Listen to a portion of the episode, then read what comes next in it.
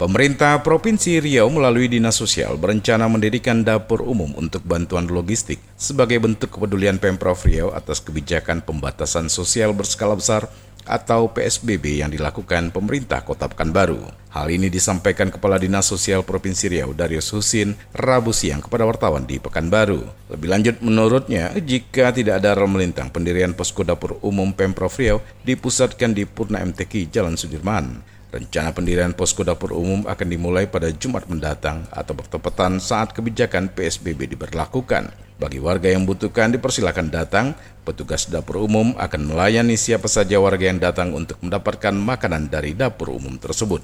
Hanya saja petugas tidak melayani makanan di tempat, melainkan dalam bentuk nasi kotak atau bungkus yang sudah disiapkan. Ini kan rapat, nah, jadi uh, kita akan mendirikan uh, dapur umum dalam rangka juga uh, ikut ya peduli terhadap uh, eh, PSBB ini ya kan? Nah, itu bagi orang-orang yang uh, apa namanya uh, berketepatan dia tidak bisa makan gitu loh. Katakan misalnya ojek gitu kan? Iya, iya, iya. ojek kan masih operasi dia untuk memberikan pelayanan online kepada uh, apa konsumen membeli secara online gitu maka dia bisa uh, apa namanya mendatangi itu dapur umum. Uh, dapur umum.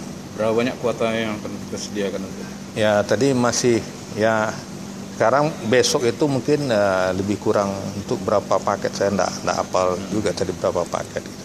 Tapi yang yang jelas uh, kita sudah siapkan, siapkan itu mengantisipasi supaya jangan ada orang kelaparan lah istilahnya seperti itu.